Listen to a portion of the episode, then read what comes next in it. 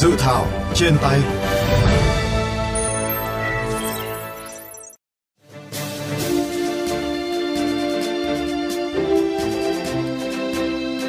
Thưa các bạn, sau nhiều lần lấy ý kiến, chính phủ đã nỗ lực hoàn thiện dự thảo luật dầu khí sửa đổi, cả về mặt kỹ thuật lẫn nội dung.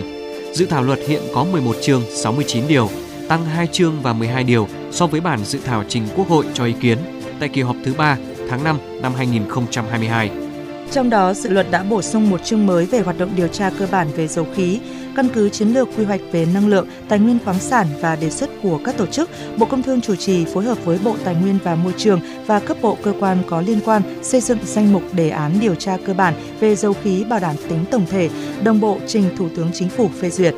Dự thảo luật cũng đã quy định chính sách ưu đãi áp dụng đối với các lô mỏ dầu khí được thực hiện thông qua hợp đồng dầu khí, đồng thời tính toán rất nhiều đến cơ chế chia sẻ rủi ro, đặc biệt ở khâu điều tra thăm dò. Đặc biệt về vấn đề phân cấp, phân quyền của các bên liên quan trong hoạt động dầu khí được quy định rõ ràng hơn, minh bạch hơn, gắn với trách nhiệm của cơ quan chủ trì, đầu mối và thẩm quyền, trách nhiệm của các cơ quan liên quan, đảm bảo tính khả thi cao, khắc phục được tình trạng quy định chung chung, thiếu rõ ràng, phối hợp không hiệu quả và kéo dài thời gian. Trong đó, Thủ tướng Chính phủ quyết định những vấn đề quan trọng, còn lại xác định rõ thẩm quyền ở từng khâu thuộc trách nhiệm của bộ ngành và doanh nghiệp. Cụ thể về hợp đồng dầu khí, dự thảo quy định Tập đoàn Dầu khí Việt Nam sẽ trình Bộ Công Thương thẩm định và trình Thủ tướng Chính phủ quyết định hợp đồng dầu khí trước khi ký hợp đồng với nhà thầu, khắc phục quy định thiếu rõ ràng, làm chậm trễ và trì hoãn quá trình ra quyết định, mất đi cơ hội kinh doanh và không rõ ràng về mặt trách nhiệm. Dự thảo luật cũng đã tập trung cải cách thể chế, cải cách trình tự thủ tục hài hòa với các quy định hiện hành nhằm thực hiện các dự án dầu khí một cách thuận lợi hơn. Trong đó quy định rõ quy trình, thủ tục đầu tư dự án dầu khí theo chuỗi, đảm bảo rõ ràng, chi tiết và có thể áp dụng được ngay, khắc phục được những vướng mắc hiện nay trong thực hiện dự án dầu khí cả trên biển lẫn trên đất liền. Cụ thể, việc khai thác khí đồng hành sẽ liên quan đến việc lắp đặt đường ống trên biển, trên đất liền. Như vậy sẽ liên quan đến các vấn đề về xây dựng, đất đai, môi trường, hiện đang gặp phải rất nhiều trở ngại về mặt thể chế. Nếu thực hiện tuần tự từng thủ tục sẽ kéo dài thời gian và thậm chí trồng chéo. Vì thế quy định lần này, phần nào đã tháo gỡ được các vướng mắc về thủ tục đầu tư.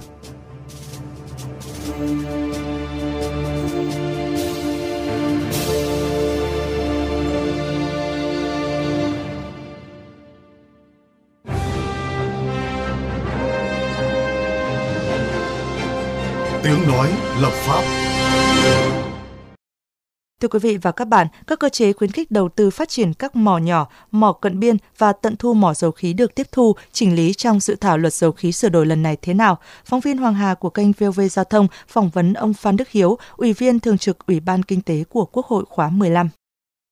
Thưa ông, ông đánh giá sao về các cái cơ chế chính sách khuyến khích đầu tư đã được tiếp thu, chỉnh lý thế nào trong dự thảo luật sẽ trình Quốc hội trong kỳ họp tới? Trong cái quá trình khai thác mỏ dầu khí thì có những cái mỏ đã sắp đến cái thời hạn kết thúc. Tuy nhiên, cái tiềm năng cái trữ lượng vẫn có thể tiếp tục khai thác. Nếu như chúng ta có một cái cơ chế về chi phí và lợi ích thì hoàn toàn chúng ta vẫn có thể tiếp tục khai thác. Hay nhà đầu tư có thể họ đầu tư thêm vào cái mỏ đó thì có thể gia tăng trữ lượng và nâng cao cái hiệu quả. Thế thì tất cả những cái thực tiễn đấy trong cái luật dầu khí như hiện nay nó chưa chế định. Và như vậy thì thiếu một cái cơ chế để gia tăng cái hiệu quả trong cái hoạt động dầu khí. Thế thì lần này thì dự thảo luật đã có những quy định những cái nội dung như vậy. Trong cái quá trình thảo luận tham vấn chuyên gia, một số nội dung thì vẫn có những ý kiến khác nhau. Ví dụ như có nên khai thác tận thu dầu khí hay không? Chúng ta cần một cái cơ chế hoàn toàn khác với việc tiếp tục thực hiện cái hợp đồng dầu khí. Cũng có quan điểm cho rằng cái lợi ích đấy nó phải đáng kể và nên quy định một cái tiêu chí ví dụ như chi phí so với lợi ích thì cái lợi ích nó phải đạt được từ 20% trở lên nhưng cũng có quan điểm khác cho rằng là nếu như chúng ta cố định một cái tiêu chí thì cũng rất khó để xác định lợi ích cao hơn chi phí là bao nhiêu phần trăm. Đôi khi cái con số lợi ích đấy ở một trường hợp cụ thể rất khó để tính toán đo đếm được. Có thể chỉ là một hai phần trăm nhưng cái quy mô và cái chữ lượng nó lớn thì cái lợi ích nó lại lại rất lớn. Đối với những cái mỏ mà nhỏ cái lợi ích có thể nó lại không phải là là lớn. Ngoài cái việc lợi ích chúng ta nhìn thấy bằng vật chất thì những lợi ích vô hình khác cũng rất uh, quan trọng như đó là công an việc làm thu nhập cho người lao động cơ hội để phát triển những cái công nghệ tự chủ xây dựng một cái nền công nghiệp dầu khí tôi nghiêng về quan điểm nên để cái bài toán chi phí lợi ích ở đây là dương. Cái lợi ích nó lớn hơn cái chi phí. Ta nên quyết định cái việc khai thác tận thu mỏ. Thưa ông trong cái dự thảo luật lần này các cái vướng mắc trong hợp đồng dầu khí thì đã được giải quyết hay chưa Lần này rất nhiều cơ chế trong luật đã nhắm tới cái việc làm sao để chúng ta gia tăng được cái chữ lượng thông qua cái việc chúng ta có thêm các cái mỏ mới và hợp đồng dầu khí mới các cái sửa đổi quan trọng như tăng cường cái hoạt động điều tra cơ bản và lần này thì luật cũng đã bổ sung thêm một cái chương với những cái nội dung rất chi tiết cả về mặt các cái yêu cầu về hoạt động điều tra cơ bản và cả cái cơ chế tài chính cũng như là quản lý các cái mẫu vật mà chúng ta thu được trong hoạt động à, điều tra cơ bản. Thế rồi chúng ta cũng hướng đến cái việc sửa đổi những cái cơ chế về thu hút đầu tư. Ờ, và một cái nội dung quan trọng nữa, ta gọi là cái biện pháp ưu đãi mềm, đó là cái cải cách hành chính, cải cách thể chế, bỏ bớt các hồ sơ trình tự thủ tục không cần thiết trong cái hoạt động dầu khí. Và một cái điểm nữa là cái quy trình đầu tư hoạt động dầu khí theo chuỗi có cả cái hoạt động trên biển, trên đất liền hướng đến cái việc thủ tục đầu tư hài hòa Tuy nhiên tôi cho rằng trong phạm vi của một đạo luật thì cũng rất khó để quy định một cách thật chi tiết các cái nội dung. Một số những cái nội dung sẽ phải chờ ban hành cái văn bản hướng dẫn. Xin cảm ơn ông.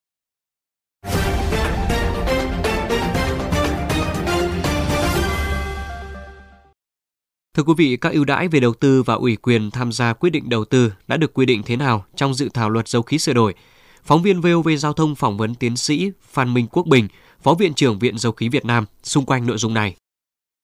Thưa ông, các chính sách ưu đãi hiện nay đã đủ mạnh để khuyến khích nhà đầu tư vào lĩnh vực dầu khí hay chưa?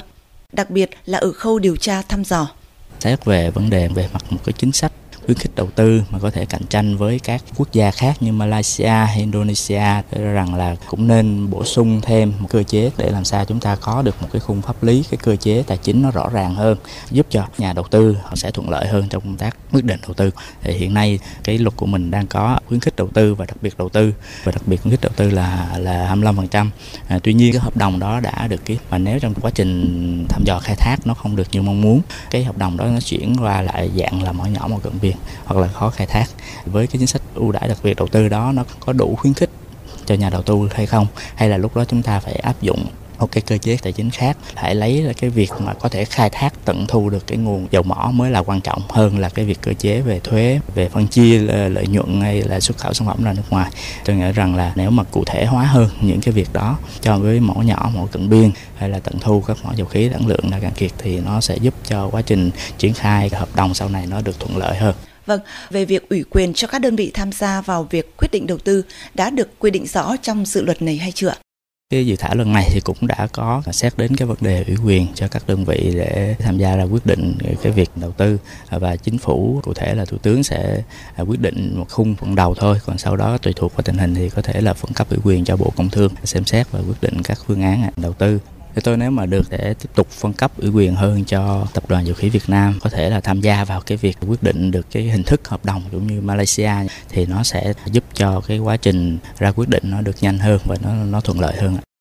Vậy ông có đề xuất gì thêm vào dự thảo luật dầu khí sửa đổi lần này? Có hai vấn đề mà tôi quan tâm thứ nhất là nên xem xét ủy quyền cho Petro Việt Nam à, được rõ ràng hơn ngoài cái vai trò là nhà đầu tư thay thì thì còn có thể hiện cái vai trò của quản lý nhà nước nữa. Thì với vai trò quản lý nhà nước cái tiếng nói nó sẽ tốt hơn và vấn đề xử lý các cái tình huống phát sinh nó sẽ thuận lợi hơn.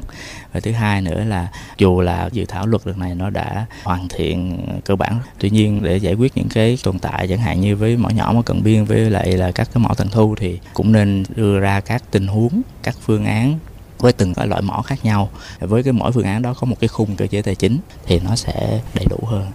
Vâng xin cảm ơn ông.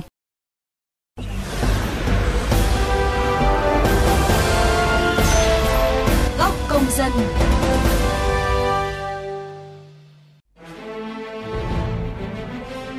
Thưa quý vị và các bạn, để đảm bảo an ninh năng lượng, khai thác sử dụng hiệu quả nguồn tài nguyên dầu khí trong bối cảnh các mỏ lớn đang ở giai đoạn suy giảm sản lượng, cần cân nhắc nhiều hơn các cơ chế, biện pháp khuyến khích đầu tư các mỏ nhỏ, mỏ cận biên và những mỏ ở vùng biển xa. Đặc biệt cần có biện pháp bảo hộ đầu tư trong lĩnh vực dầu khí, phân cấp phân quyền mạnh mẽ hơn nữa cho Bộ Công Thương và Petro Việt Nam. Bạn kỳ vọng gì vào dự thảo luật dầu khí sửa đổi? Mời các bạn cùng chia sẻ ý kiến, đóng góp cho dự thảo qua hotline 02437 919191 qua fanpage VOV Giao thông hoặc có thể góp ý trực tiếp trên cổng thông tin điện tử của Bộ Công Thương. Đừng quên đón nghe và tương tác với dự thảo trên tay trên VOV Giao thông hoặc trên các nền tảng podcast dành cho di động. Cảm ơn quý vị đã dành thời gian lắng nghe.